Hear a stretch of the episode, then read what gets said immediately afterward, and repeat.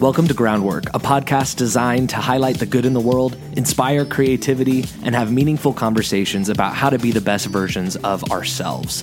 I'm your host, David Elm, and I want to thank you for listening today. Wherever you are in the world, I hope this episode encourages you, challenges you, or simply brings a smile to your face. Sound good?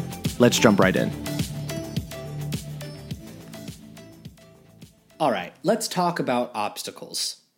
They happen. They are an inevitable part of life. And have you noticed that they always seem to happen right as things are about to break through for you? Right when you're about to sign the dotted line, about to get down on one knee, when you're about to make that commitment, when you're about to make the leap of faith, boom, a massive obstruction to your path forward.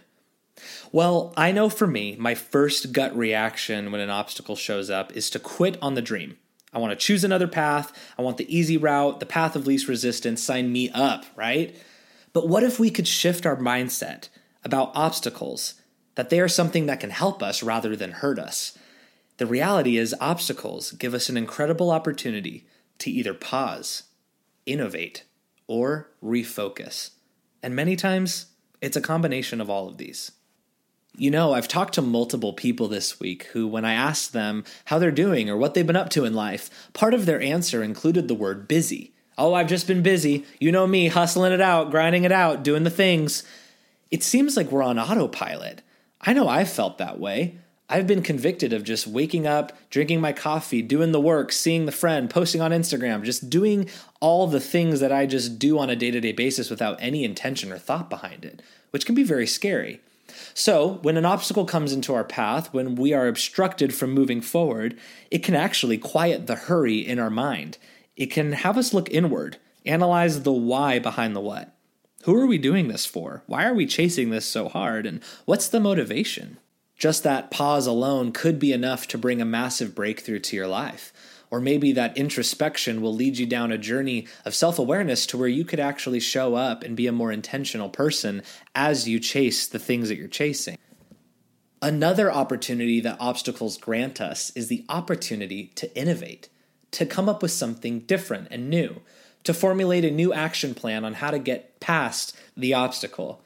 Usually, this includes honesty with yourself clear and effective communication with the people around you. Maybe it's confrontation with a team member, or thinking of a new methodology on how to get from point A to point B. If you view an obstacle as a way to innovate, you could come up with something like the chocolate chip cookie. Seriously, read about it. The story of how the chocolate chip cookie came to be in this world is incredible. It'll inspire you and it'll also make you want cookies.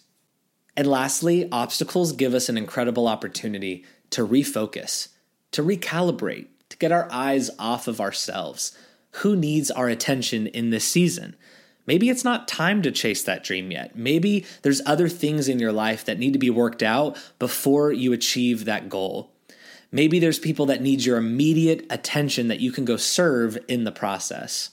Friends, obstacles are not the end. They're simply hiccups in the road of life. And if we can learn how to optimize them, we can grow together to be healthier, happier, fulfilled individuals. Guys, I am so grateful for you for listening to this episode. If you like, leave a review on the Apple Store or wherever you listen to this podcast, and I will catch you guys on the next episode. Be well, friends.